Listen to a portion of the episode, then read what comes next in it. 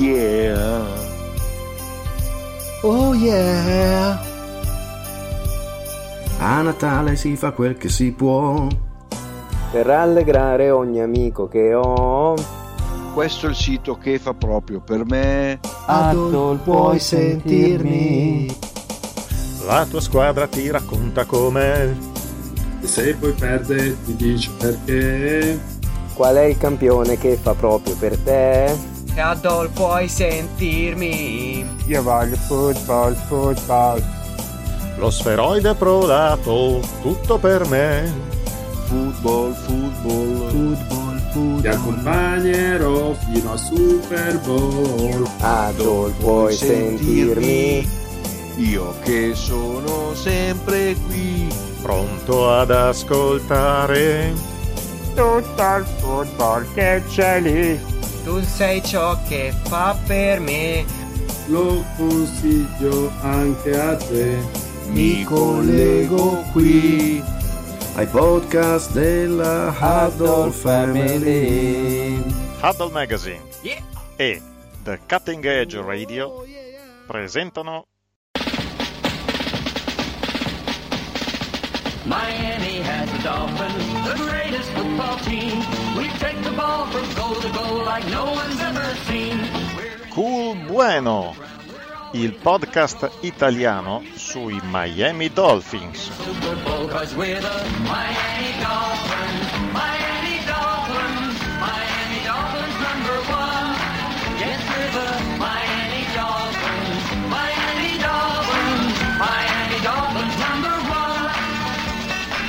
La vita è cool bueno solo quando la prendi cool bueno. Delfine e delfini in ascolto, benvenuti alla puntata numero 21 della stagione numero 4 di Cool Bueno, il podcast italiano sui Miami Dolphins. Miami has the Dolphins, the greatest football team.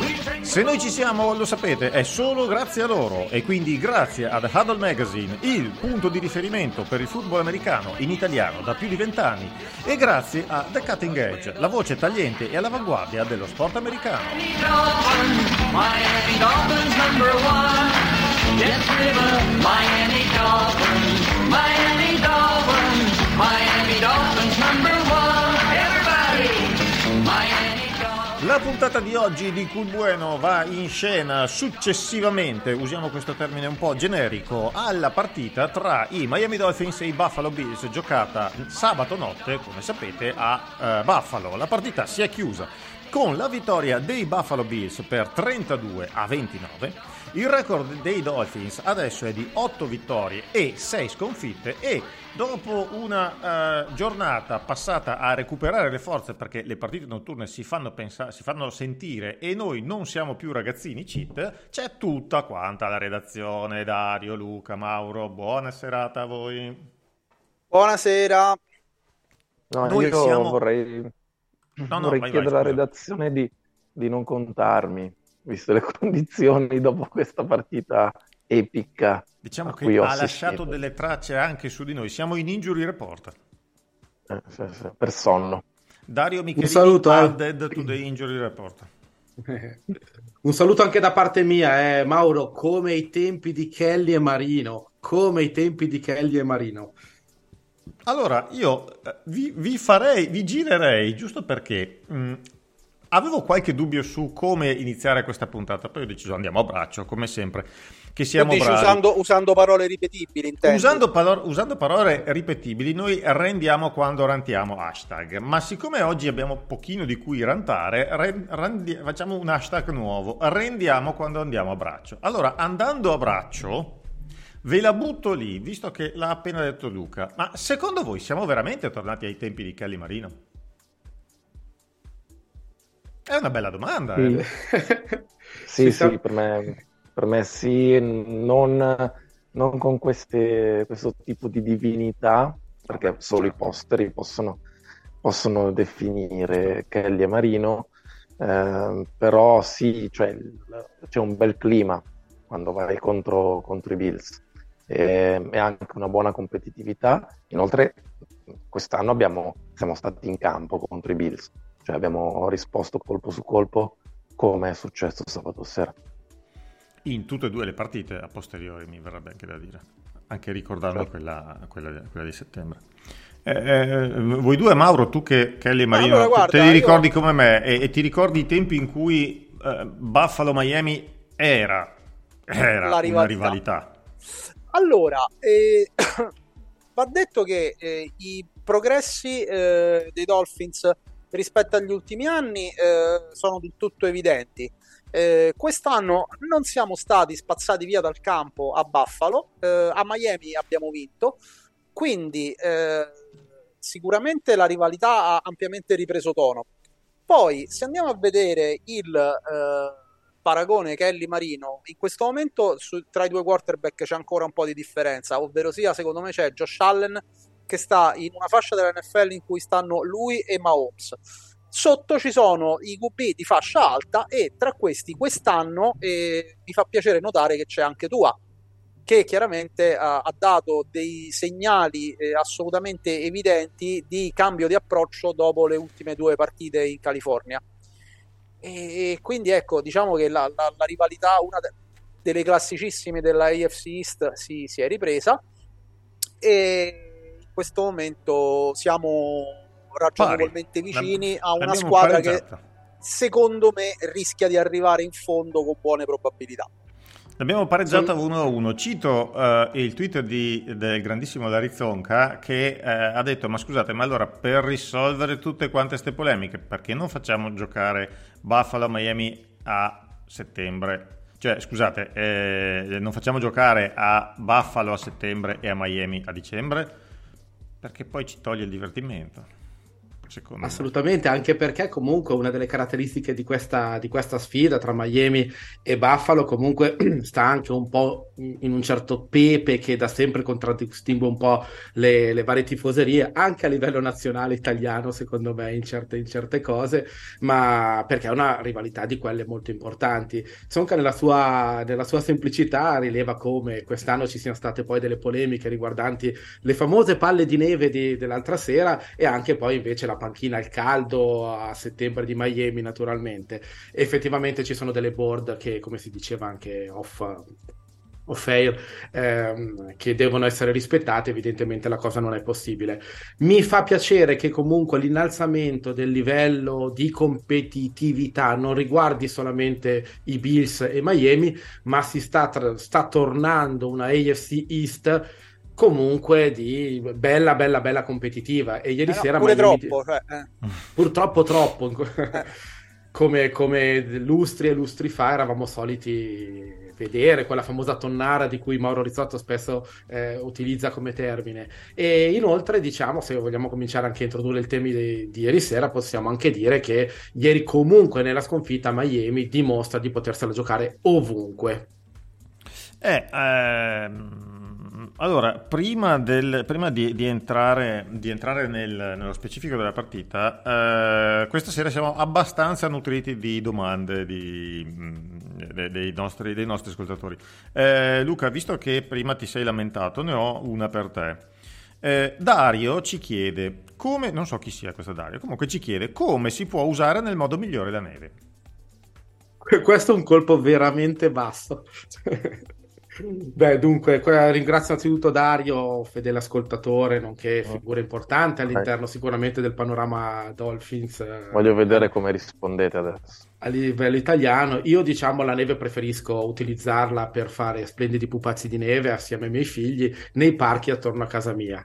Quello che si è visto ieri sera, vabbè, potrebbe essere un po' goliardico, non, non- non- non l'ho trovato così, al di là Come- del... impro- Come alternativa puoi interrompere una partita NFL perché lanci la neve agli avversari. Questa sarebbe un'alternativa, però nel senso eh, posso consigliare anche questo. Eh, sì, si può fare così. Sì, una flag. Non so nemmeno come si chiami questa penalità. Non lo so, Potremmo- io, eh, quando- in questo momento quando penso alla neve penso a Sofia Goggia, per cui eh, per, per me il discorso si, si chiude abbastanza così. Dai, allora, ehm, parliamo di questa, di questa partita. Eh, Credo di non essere molto lontano da- dalla verità eh, dicendo che quando siamo partiti con questo meraviglioso ciclo di tre trasferte consecutive, San Francisco, Los Angeles e Buffalo, eh, avevamo già eh, puntato il dito su questa, su quella che temevamo di più, quella che eravamo ragionevolmente sicuri che mh, sarebbe potuta essere eh, sconfitta e quella che, che, insomma eh, ci faceva più paura, la più difficile perché, perché i Bills, perché Buffalo, perché, perché, perché, perché. Eh, ripeto, credo di non essere molto lontano dal vero se dico che delle tre trasferte è sicuramente quella che abbiamo giocato meglio. Eh, chi vuole iniziare a dire qualcosa di questa, di questa partita? Beh, non solo di, tra queste tre trasferte, probabilmente come sempre si diceva prima, eh, questa è una sconfitta in cui abbiamo giocato meglio anche di molte vittorie, di, di qualche vittoria quantomeno eh, di, di quest'anno. Ecco, questa partita ci, ci restituisce una Miami competitiva, come si stava già dicendo, fortunatamente, perché comunque le sensazioni che le ultime due sconfitte avevano lasciato non erano propriamente, eh, diciamo, positive, erano delle involuzioni che anche al netto di eh, commenti che sento fare comunque anche da tifosi appassionati NFL in Italia quando vedono una Miami comunque sicura dei playoff, ecco, noi que- su queste frequenze, al netto di come erano avvenute queste sconfitte, non eravamo più così tanto sicuri in termini di certezze. Ecco, è, devo constatare un certo tipo di atteggiamento differente proprio in termini di body language, ma fin dall'inizio, un certo tipo di, di, di, di cazzimma, che definiamola così, un certo tipo di grinta, un certo tipo anche di, di playbook completamente differente, che un pochettino mi hanno fatto ricredere su certi ti aspetti un po' di rigidità di McDaniel eh, al netto comunque di alcuni errorini, poi li sviscereremo durante la puntata. Eh, all'inizio in attacco io ho visto un'ottima un bel giocare, insomma, ho visto un bel giocare con finalmente le corse protagoniste, soprattutto in centro, soprattutto con una linea so- nella parte destra che apriva dei varchi molto interessanti, ma con anche l'intelligenza di poi correre lateralmente quando Mostard in quella corsa si porta Matt Milano sull'esterno per poi superarlo, e beh, insomma, vuol dire avere un gioco di corsa che, che sa variare a seconda delle situazioni che si trova davanti.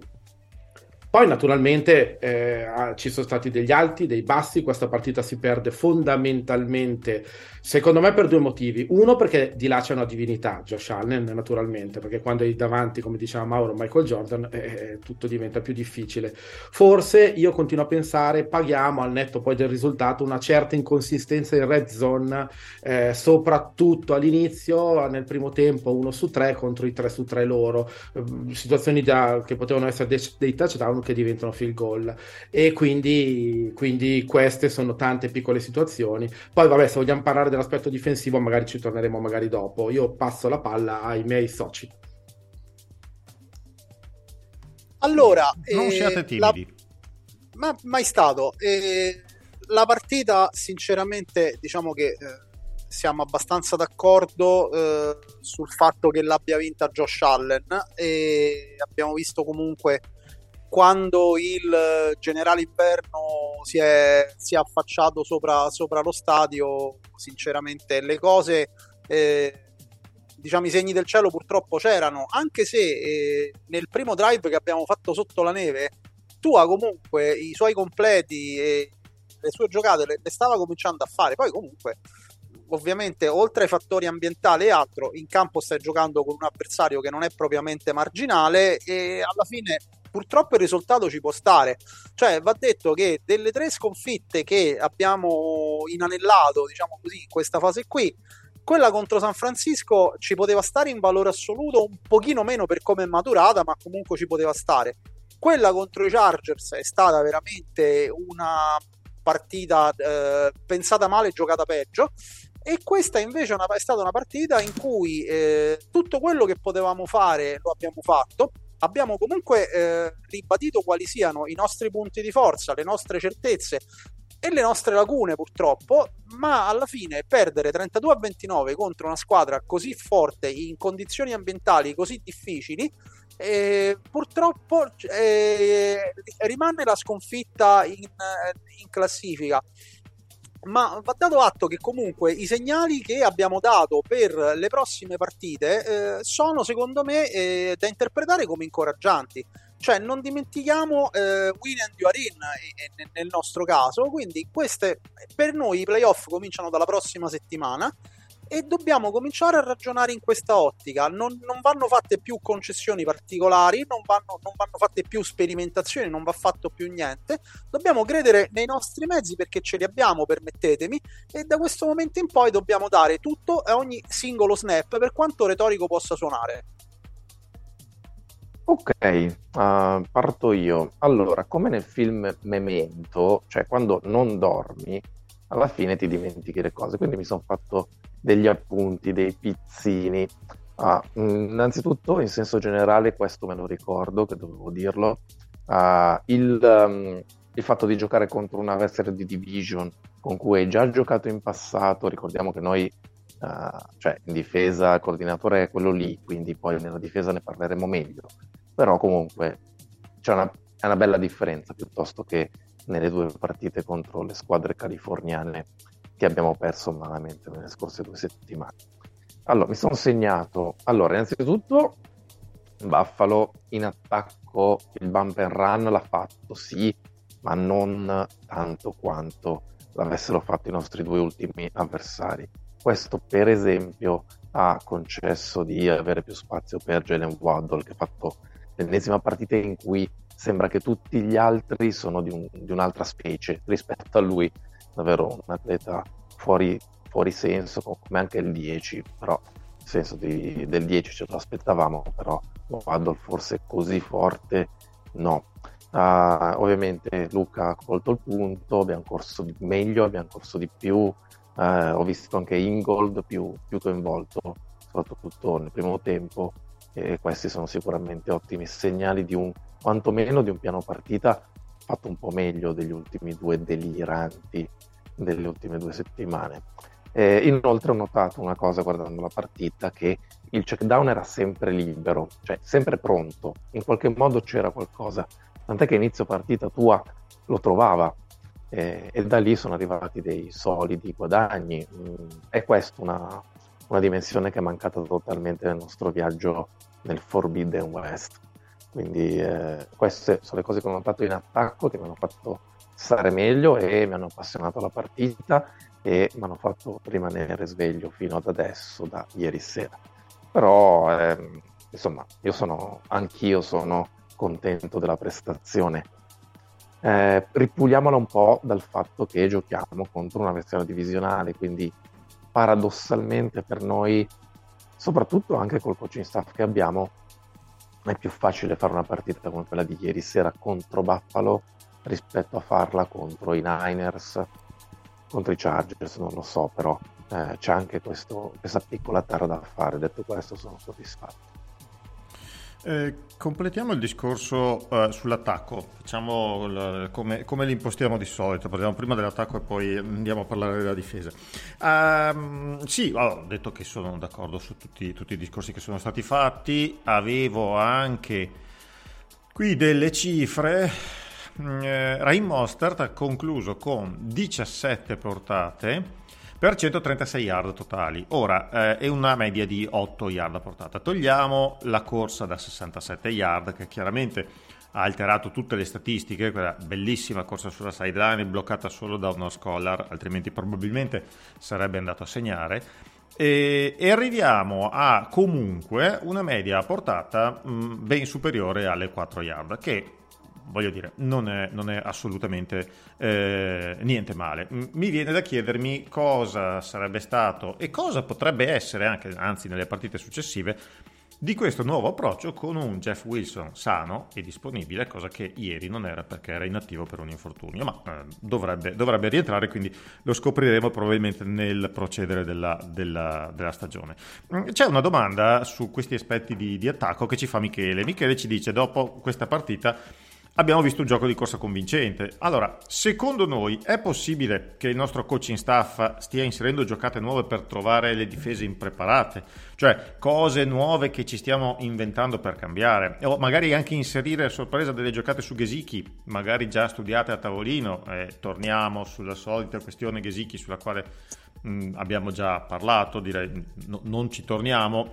Io faccio anche rispettosamente notare che non è una- un, un problema con Gesicki perché non mi ricordo di aver visto chissà quanti lanci su Smitey o su, o su altre persone nel ruolo di tight quindi è- mh, il problema non è, non è personale su, su Gesicki ma insomma è un qualcos'altro. Ma allora alla fine mh, secondo voi eh, rapidamente eh, per rispondere a Michele è, è possibile che questo sia parte del piano per cambiare eh, un po', eh, rendere, eh, introdurre qualcosa di nuovo per il proseguo della stagione e eh, hopefully, in virgolette, magari anche per la post season. Sempre Se andiamo, se, se andiamo Snake, eh, inizio io. Sì, an- anche nel mio intervento l'abbiamo detto, sì, ho visto qualcosa di differente. Ah, ci sono stati dei movimenti differenti dietro la linea di scrimmage da parte dei nostri corridori che hanno portato probabilmente la difesa di Buffalo a prendere un po' di yard ehm, in faccia più che in passato. E soprattutto ho notato nel gioco di corse la eh, maggiore abilità nel mettere il corridore in condizioni di arrivare alla linea di scrimmage già a, con velocità sostenuta, cioè mh, liberare un po' la linea dalle incombenze di una corsa un po' più a zona, tra virgolette. E, e quindi sì, sì, qualcosa ci dovevamo inventare, ce la siamo inventate, eh, non dico che sia un'inversione di tendenza totale, però ci sono nuovi, nuovi ingredienti che vengono mischiati e eh, la soluzione finale per ora non è vincente, però arriveranno squadre migliori.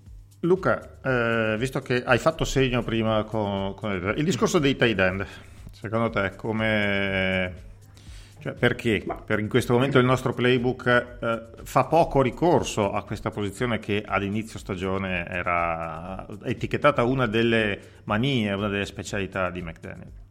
Non solo, all'inizio, all'inizio E se, stagione scusami, si- e se è possibile che anche questo sia una delle cose che dovrebbero magicamente uscire dalla borsa dei, dei trucchi No, a quest'ultima, a quest'ultima domanda secondo me ormai no, ormai secondo me il, il, il play, il gameplay comunque è incentrato su un non sfruttamento da questo punto di vista ed è un enorme peccato soprattutto per come si sta sviluppando il gioco di Miami, però è chiaro che McDaniel ha, ha la sua convinzione, eh, fa un po' strano perché è un po' l'elemento di contrasto rispetto alle aspettative di inizio anno nella misura in cui eh, molto spesso nell'analisi si andava a ragionare su come avessimo, avessimo messo a roster più tight end, probabilmente ipotizzando anche dei personnel pesanti. In realtà questa cosa è avvenuta solamente in parte. C'è un modo, come diceva Dario, una motion, un modo di, di giocare in motion che mh, giornata dopo giornata è cresciuta eh, e questo ieri ha prodotto comunque anche un, un gioco di corse più efficace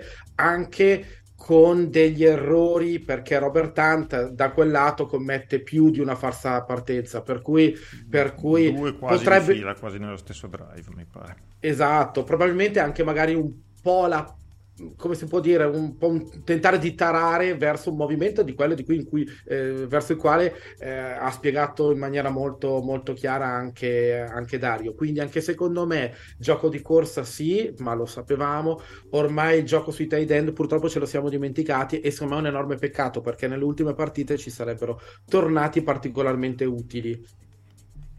Eh, eh, Mauro, arrivo anche arrivo da te eh, su- sul, tuo, su- sul, tuo, sul tuo pallino. Allora, eh, ok, abbiamo capito, eh, running game fa parte del piano, cioè siamo riusciti finalmente a eh, iniziare a farlo girare e, e- e abbiamo visto che sotto certe condizioni sta diventando un'arma in più e può essere assolutamente un'arma in più.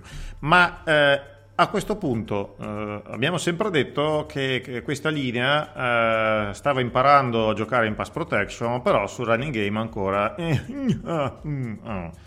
Allora, cioè, vuol dire che anche eh, la linea si sta evolvendo, si sta eh, sta cambiando pelle, sta migliorando. Eh, ricordo che abbiamo firmato due settimane fa Eric Fisher e anche eh, ieri contro, contro, Buffalo è stato inattivo, cioè era attivo ma non è mai entrato in campo. Eh, McDaniel aveva detto che sarebbe stato utilizzato quando sarebbe stato pronto, evidentemente non è, non è ancora pronto, ma giusto per mh, dire due parole sul, su, su questa esplosione del running game in termini di impatto sulla linea offensiva guarda, qui dobbiamo un attimo pescare alla confluenza dei fiumi, come dire, eh, perché eh, secondo me ci può stare che Eric Fisher verrà utilizzato non appena eh, la digestione del playbook è completa, come dire. da una parte, dall'altra, anche perché gli abbiamo dato 3 milioni di dollari per quest'anno, ecco, no, no, senza essere venali. Eh, ah, eh, allora, 3 milioni. E il punto è che però eh, voglio sottolineare assolutamente con piacere la eccellente partita del nostro lato destro, sia di Robert Hunt che tutte le volte che doveva, che lo, lo vedevamo in difficoltà, ricordatevi sempre che doveva gestire Ed Oliver, che non lo auguro a nessuno. E... Però il, lato destro, io ieri sera, eh, cioè, stama, stanotte, stamattina, ho visto un Brandon Shell assolutamente sontuoso nei blocchi sulle corse, perché tutte le volte che eh, Mostert, che ha giocato ampiamente la sua miglior partita da quando è a Miami, eh, riusciva ad arrivare eh, al next level, se ci andiamo a rivedere i, i replay, eh, in pratica c'era sempre alla base de, de, dei buonissimi guadagni che ha avuto un lavoro eccellente da parte del, del lato destro della nostra linea, molto spesso coadiuvati da Alec Ingold, non lo dimentichiamo mai che abbiamo uno dei fullback più forti della, della Lega. E il discorso, se vogliamo vederlo dal punto di vista sistemico, ci potrà tornare utili per le prossime partite, nella misura in cui ci ricordiamo che abbiamo anche dei tight al roster. Purtroppo da questo non se ne esce. Quindi da questo punto di vista qui, McDaniel, eh, guardate, veramente è, è, ancora in tempo. Io eh, voglio cercare di svegliarmi da, da, da questo incubo da, dal punto di vista de, della gestione di questi giocatori perché ieri ho visto un tight end che sinceramente secondo me non è uno sternuto di, di Gesicki come Dawson Knox eh, avere a occhio una decina di target avere le sue 6-7 ricezioni il suo touchdown, la sua parte di gloria. Secondo me Gesicki se proprio non vuole essere usato se proprio McDaniel non lo vuole usare nel, nella mission classica del tight end è comunque quel tipo di giocatore che sui palloni contestati è comunque un vantaggio perché ha un, un raggio, cioè un'apertura alare su molti su, su, che su molti lanci tornerebbe utilissima. Cosa su cui, ad esempio, eh, siamo un po' de- deficitari, ma semplicemente perché i nostri ricevitori hanno delle altre caratteristiche. Io, ecco, è una cosa che ho già detto in precedenza. Gesicki in questo momento potrebbe fare le veci di Devante, De, Devante Parker dei tempi migliori, perché comunque i mezzi ce li ha tutti, ha i cambi di direzione, gestisce bene le traiettorie e tutto quanto, eh, le mani sono assolutamente educate e comunque nelle contested catch è ampiamente un vantaggio, perché è un giocatore alto 1,97 m. Eh, ok, eh, per chiudere la pagina sul, sull'attacco eh, abbiamo una domanda. Ehm, allora, eh, la domanda che ci fa il nostro amico eh, Matti, Matti Rock. Ehm, detto che non vogliamo adesso stare qui a uh, discettare, discutere, contestare le scelte di Mike McDaniel perché chiaramente non ne abbiamo eh, le, le, sicuramente le competenze, ma non ne abbiamo neanche le possibilità perché ignoriamo quello che sa lui, cioè un giocatore che può non stare bene, per cui ti chiama a escludere un particolare schema in un certo momento, eccetera. Sono, sono cose che insomma si fa un po' fatica a fare. Però quello che ci chiede Matti è una cosa molto, molto semplice ed è una domanda che in tanti ci siamo fatti questa notte. Ma sul touchdown del 12-14 non si poteva andare da due. tutti zitti, nessuno Guarda, no, devo, devo, essere sincero, ah. guarda, in quel momento è la stessa cosa che ho pensato anch'io, da una parte, dall'altra però eh, c'era ancora molto tempo, eh, ci abbiamo provato dopo. Quindi eh, diciamo che da... No, non è andata benissimo, ma poteva non andare benissimo anche in quel momento lì, anche certo. perché quest'anno noi con le trasformazioni da due ci abbiamo un po' litigato, sia perché ne abbiamo tentate molto poche, sia perché quelle che abbiamo tentato mi sembra che siamo a zero su qualcosa. Quindi ecco, in questo momento qui eh, po- la, la, domanda è assolutamente ben posta. Tuttavia, eh, diciamo che avendoci una enormità di tempo a disposizione, eh, McDaniel si è riservato quella carta, quel tentativo più avanti e diciamo lì ci può stare, ecco, diciamo così. La partita era ancora giovane, il punteggio poteva cambiare in mille mila modi. Per cui... La notte Noi- era giovane, esatto. Noi, noi siamo una delle sei squadre che quest'anno non ha ancora fatto una conversione da due. Diciamo che non era un grande auspicio. Poi sono d'accordo, ha ragione. Un saluto. Sono intervenuto per salutare Matti Rock, che è sempre molto gentile.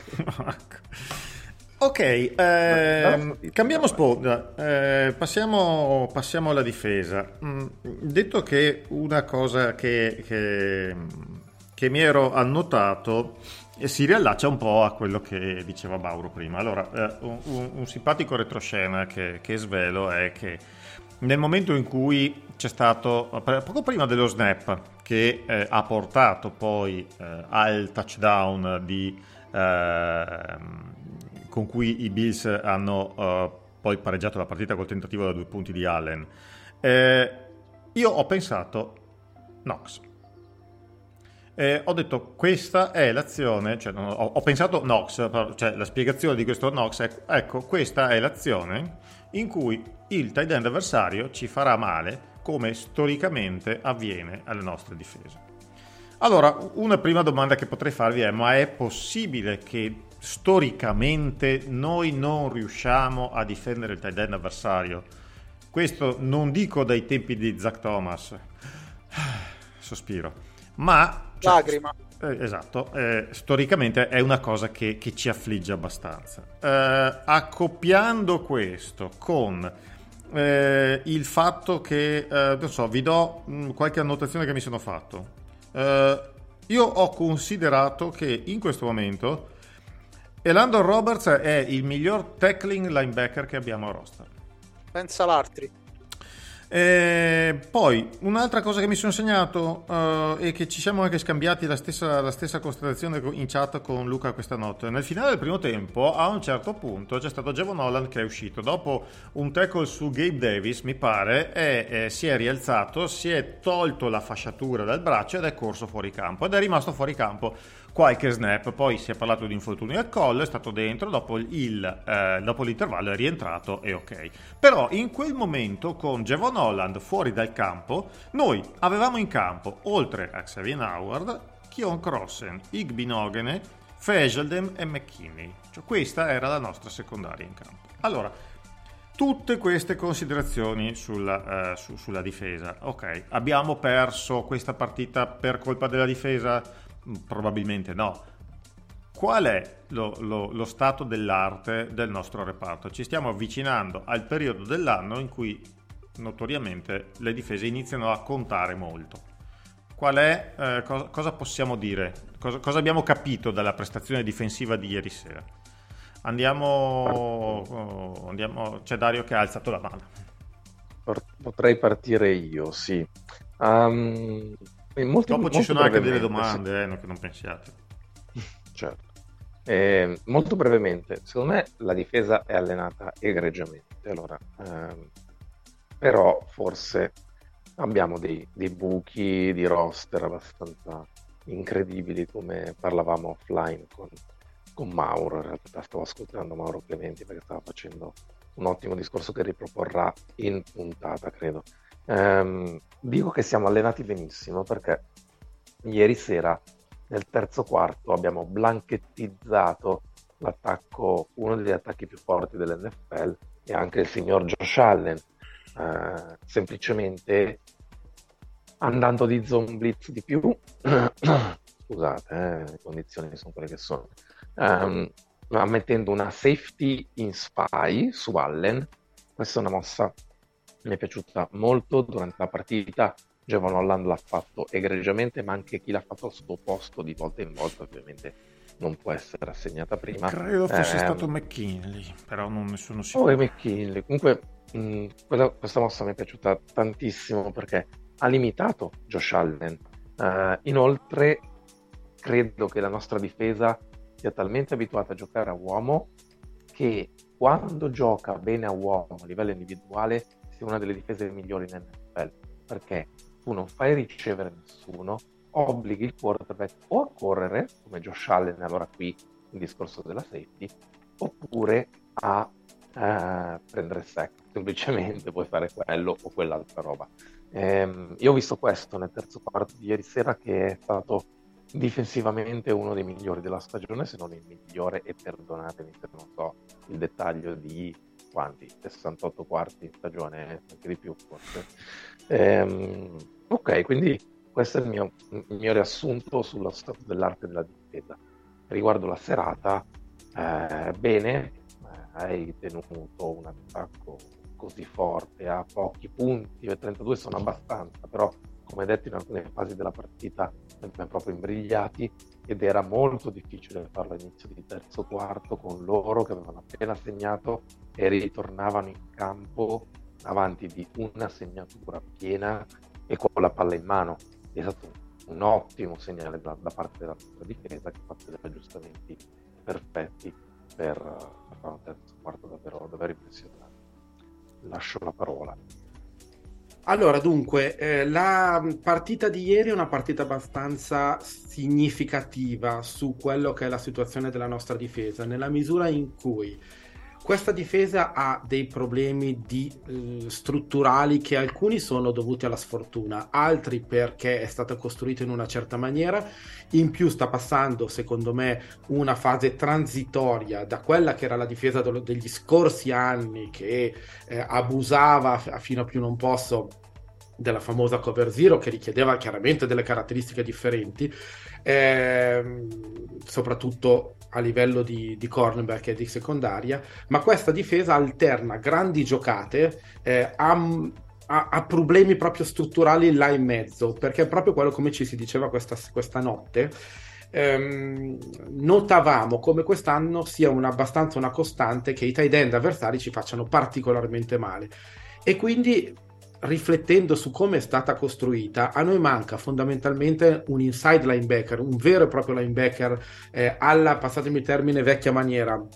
Perché con questa eh, necessità di creare una difesa che si basi molto anche sugli edge, non ne avevamo, ne abbiamo forse presi fin troppi, ma eh, fondamentalmente questi edge sono degli end, sono dei defensive end con caratteristiche di questo tipo e là in mezzo siamo veramente molto corti. Io mi sono segnato come, un, come esempio che possa, diciamo, un po' spiegare la carenza in quel senso quando Duke Riley permette a Heinz di uscire libero dal backfield per poi il touchdown che poi ci costa il 14 a 6.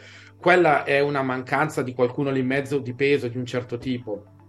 Altrettanto vero come eh, alcune azioni di player che stanno diventando sempre più talentuosi, su cui giustamente è stato speso il primo giro. Janan Phillips eh, a un certo punto fa un strip sack eh, di notevolissimo livello, eh, veramente da, da, giocatore più che navigato e sicuramente esempio e simbolo di un talento che, che, qua c'è, così come c'è nella linea in Christian Wilkins, ma anche in Sealer, anche in Davis, non è lì il problema.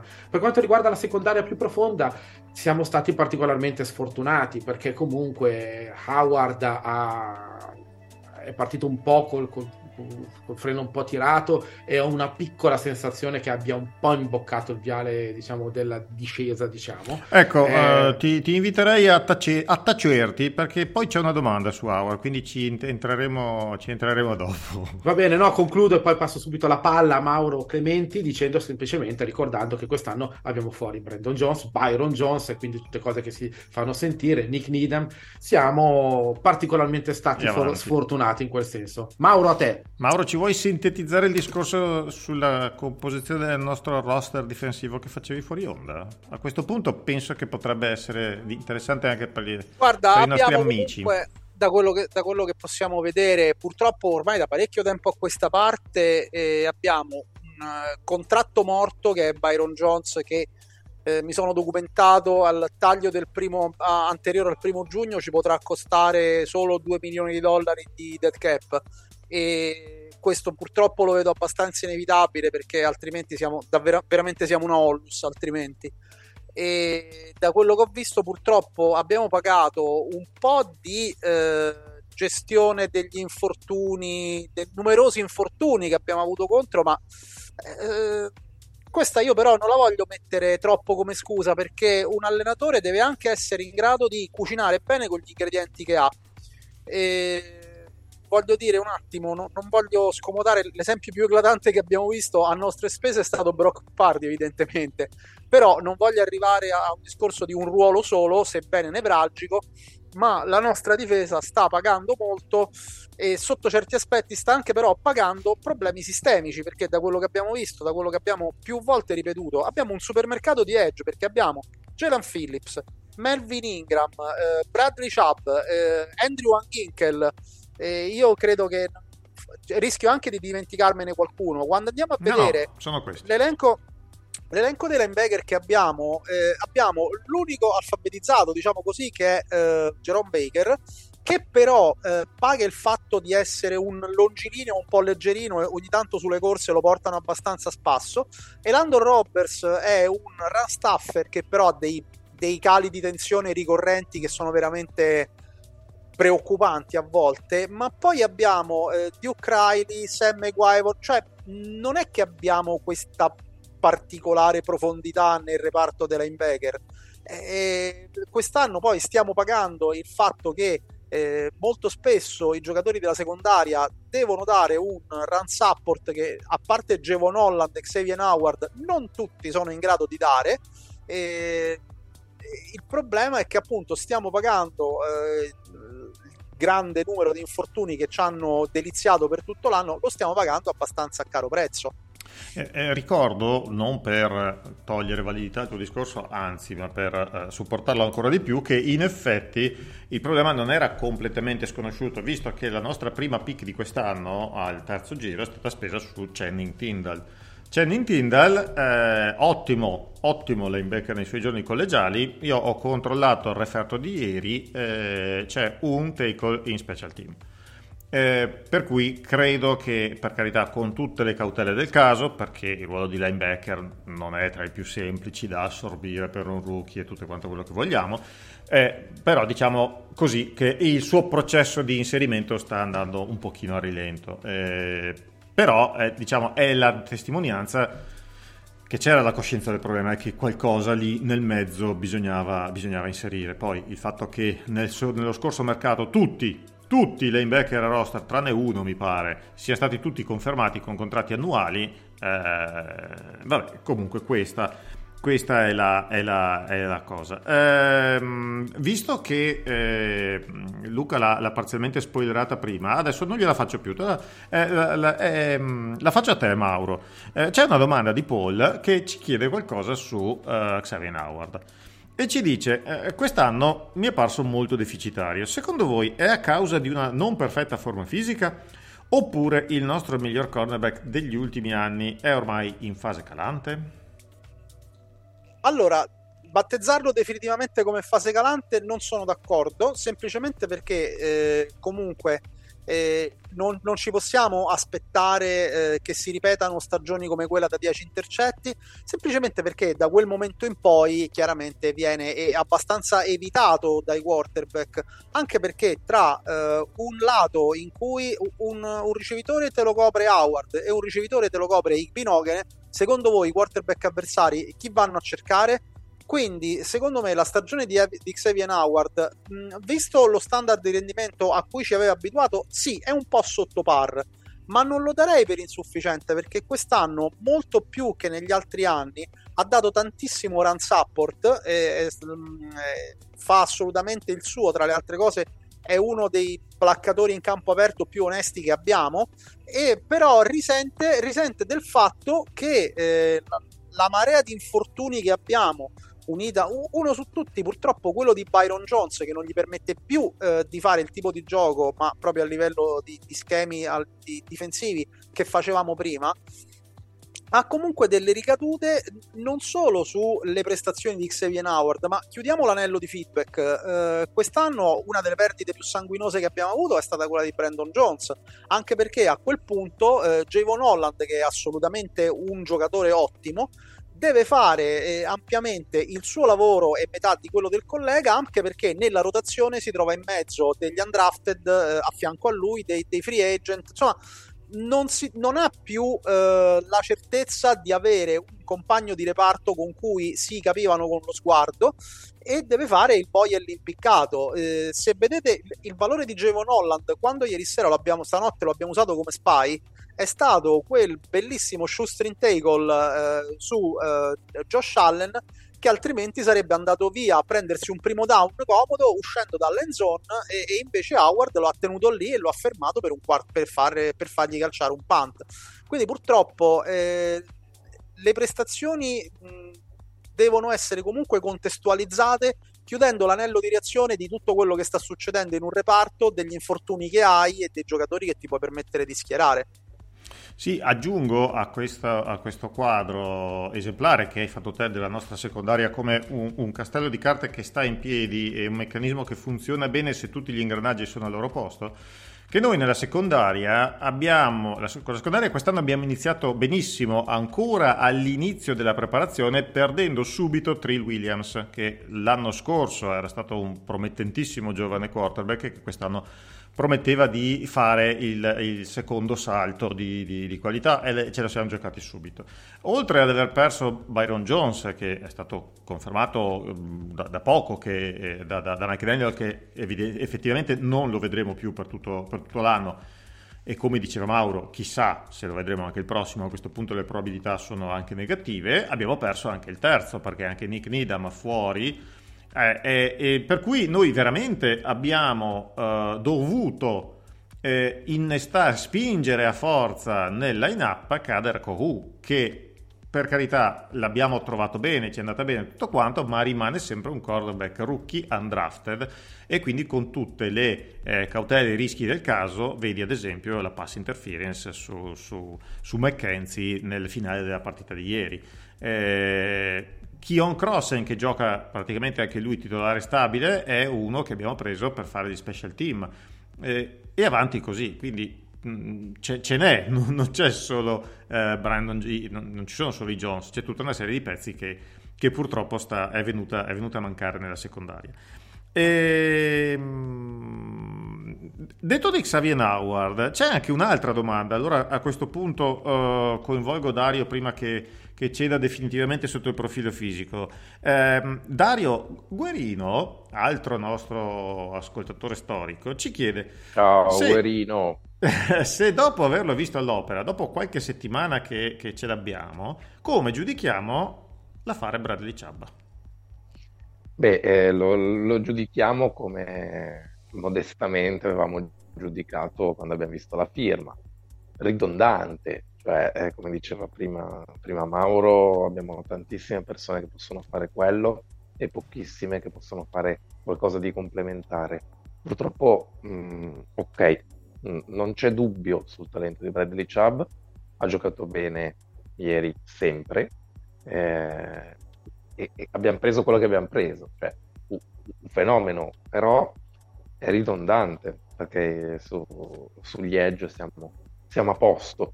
Eravamo anche prima e come detto anche quando è arrivato, non è che faccia male, è evidente che al, de, almeno deve avere due fenomeni eh, sul, sugli esterni, però eh, va bene, più ne hai meglio è.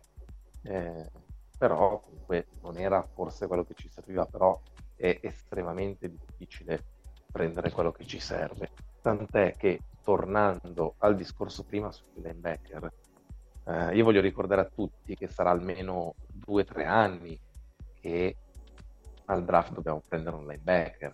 Se lo prendiamo e ci va male, sono un po' fatti nostri, dovremmo andare in free agency. Adesso le scelte non ci sono più, quindi vediamo un po', un po', cosa riusciamo a tirare fuori, ma lo stato della nostra difesa, cioè Chubb è un, una cartina a tornasole dello stato della nostra difesa.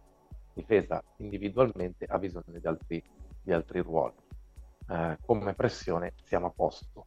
Cosa molto importante di ieri sera, quando c'è stato bisogno che arrivasse la pressione su Allen, quando le persone giocavano a uomo dietro e stavano man to man perfettamente, è arrivata la pressione. Uh, Chubb è andato a corroborare uno scenario che già di per sé era ottimo. credo che questa sia l'unica valutazione che per ora possiamo fare. Luca, tu che sei stato silente, hai qualcosa da dire sul lato difensivo? No, sul lato difensivo, beh, se non rimarcare comunque eh, invece come la linea invece sia comunque una certezza ormai definitiva. Per quanto riguarda Bradley Chubb, l'unico aspetto che lo rende un pochettino atipico rispetto ad altri edge è che ha questa modalità di gioco in cui lui sta molto molto largo, è molto evidente in certe, in certe azioni nei Broncos e ha questo tipo di, di, nonostante sia una persona particolarmente pesante come richiede il ruolo, ma anche una sorta di agilità per andare a, a prendere il quarterback da quella parte. Difatti è comunque un ottimo, un ottimo giocatore da sec. Tutto Giusto qua. per dare due statistiche, visto che li hai, li hai citati e le ho recuperate al volo. Christian Wilkins 6 sec, un, for- un fumble forzato, un fumble ricoperto. Zach Sealer 5 tackle, un sack, 2 tackle for loss. Eh, sto cercando gli ma insomma, mh, siccome sono, sono loro i nostri due pupilli, direi che insomma, la linea Siamo pronti per acquistare le maglie. No, ma- ma- no, non hai ancora la maglia di Sealer. Cioè, tu mi stai dicendo che non hai ancora la maglia di Sealer. È, è in arrivo, ma i miei ordini vanno in altre parti del mondo per errore. Tipo in Finlandia. Tipo in Finlandia, esatto.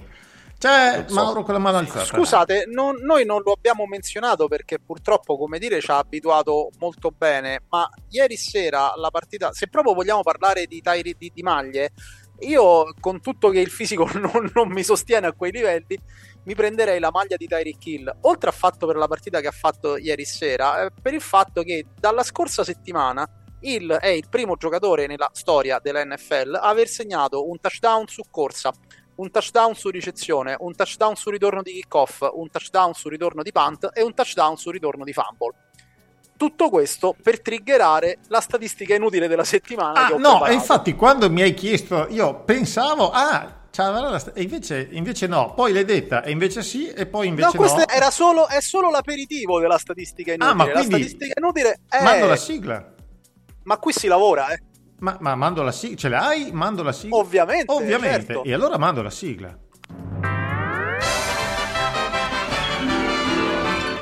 Bueno presenta la statistica inutile della settimana.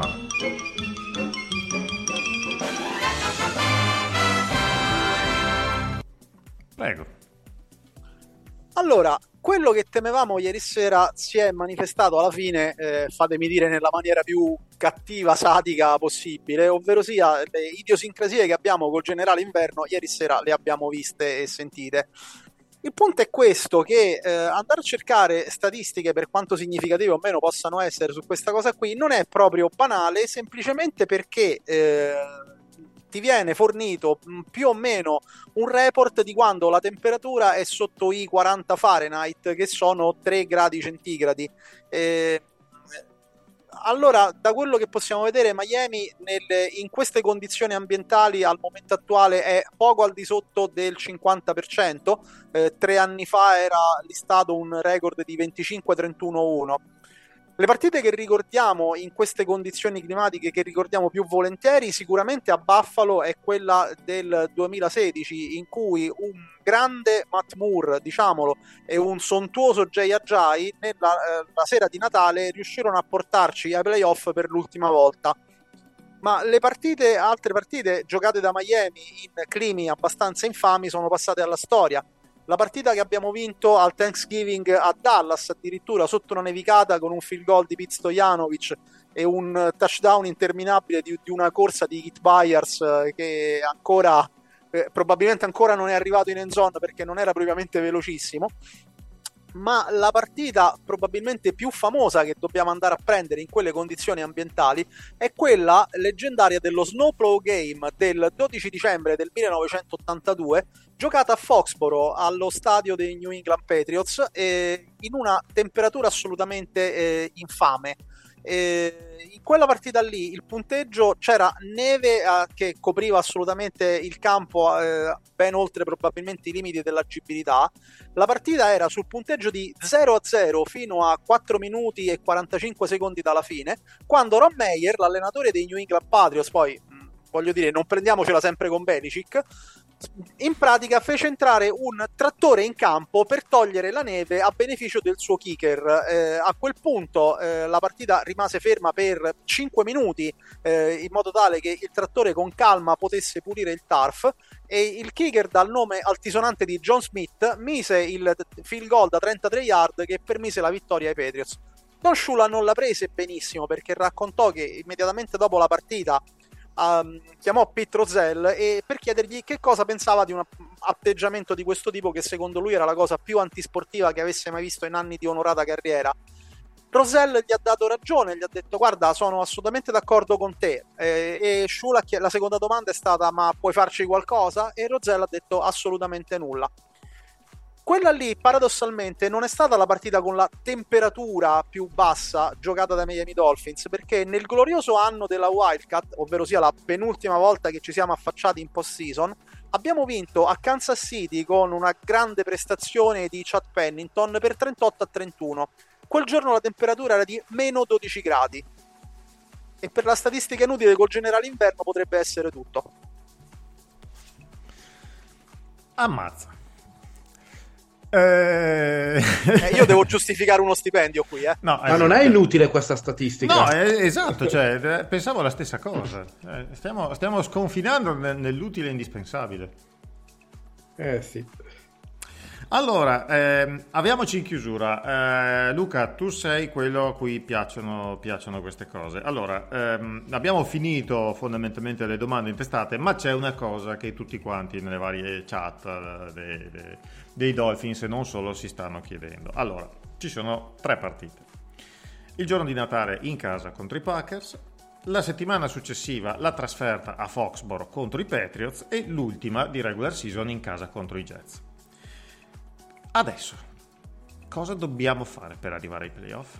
Beh, adesso intanto cominciamo a dire che i Lions hanno appena battuto i Jets nel momento in cui registriamo, ovviamente, per cui giusto per farvi capire quando registriamo. Quando registriamo è appena finita la partita tra Chiefs e, eh, e Texans con una corsa di McKinnon in overtime che ha chiuso la partita in favore dei Kansas City Chiefs. Giusto per Se vogliamo- contestualizzare. Se vogliamo buttarla in freddi numeri, in questo momento stiamo al 68%. Ho controllato proprio 68% di che? Di possibilità di raggiungere, di raggiungere la post-season. ok. Però chiaramente io diciamo che già prima Mauro Clementi ha un pochettino segnalato quello che deve essere il nostro monito, il nostro modo di affrontare le prossime partite, ossia Packers, eh, Patriots eh, e Jets, semplicemente considerando le partite già di wild card eh, da, da playoff, perché è vero che se la matematica non è che ci costringe necessariamente a vincerle tutte e tre, però va da sé che forse è molto meglio non rischiare cali di tensione. La partita di coi Bills ci ha restituito una squadra capace di affrontare con, un- con il giusto piglio eh, il finale di stagione. Ehm, abbiamo purtroppo, come abbiamo già rilevato oggi, alcune lacune strutturali e anche diciamo di infortuni, ma questo non deve essere una, una scusa per non affrontare quello che, che comunque è nelle nostre corde. Possiamo arrivare ai playoff? Direi decisamente sì, Eh, ce la faremo, vedremo. L'importante è affrontare come abbiamo affrontato questa sera la- le prossime tre partite. Direi esemplare. Dario, Mauro, avete qualcosa da aggiungere? No, Dopo perfetto. un'analisi così lucida e una chiosa di, di tale pulizia tecnica, no, non ho nulla da aggiungere. Va bene, andremo sicuramente playoff. Non credo E che calla. vinceremo, non credo che vinceremo il Vince Lombardi arrivati a questo punto. Però quantomeno, dai, cerchiamo di essere ottimisti un po'. No, Allora, voi non ci state ascoltando, non ci state vedendo quindi vi state perdendo l'ampio campionario di gesti apotopaici nei quali ci stiamo eh, sperticando. Su questa cosa io credo che la cosa più saggia che posso fare è lanciare la sigla.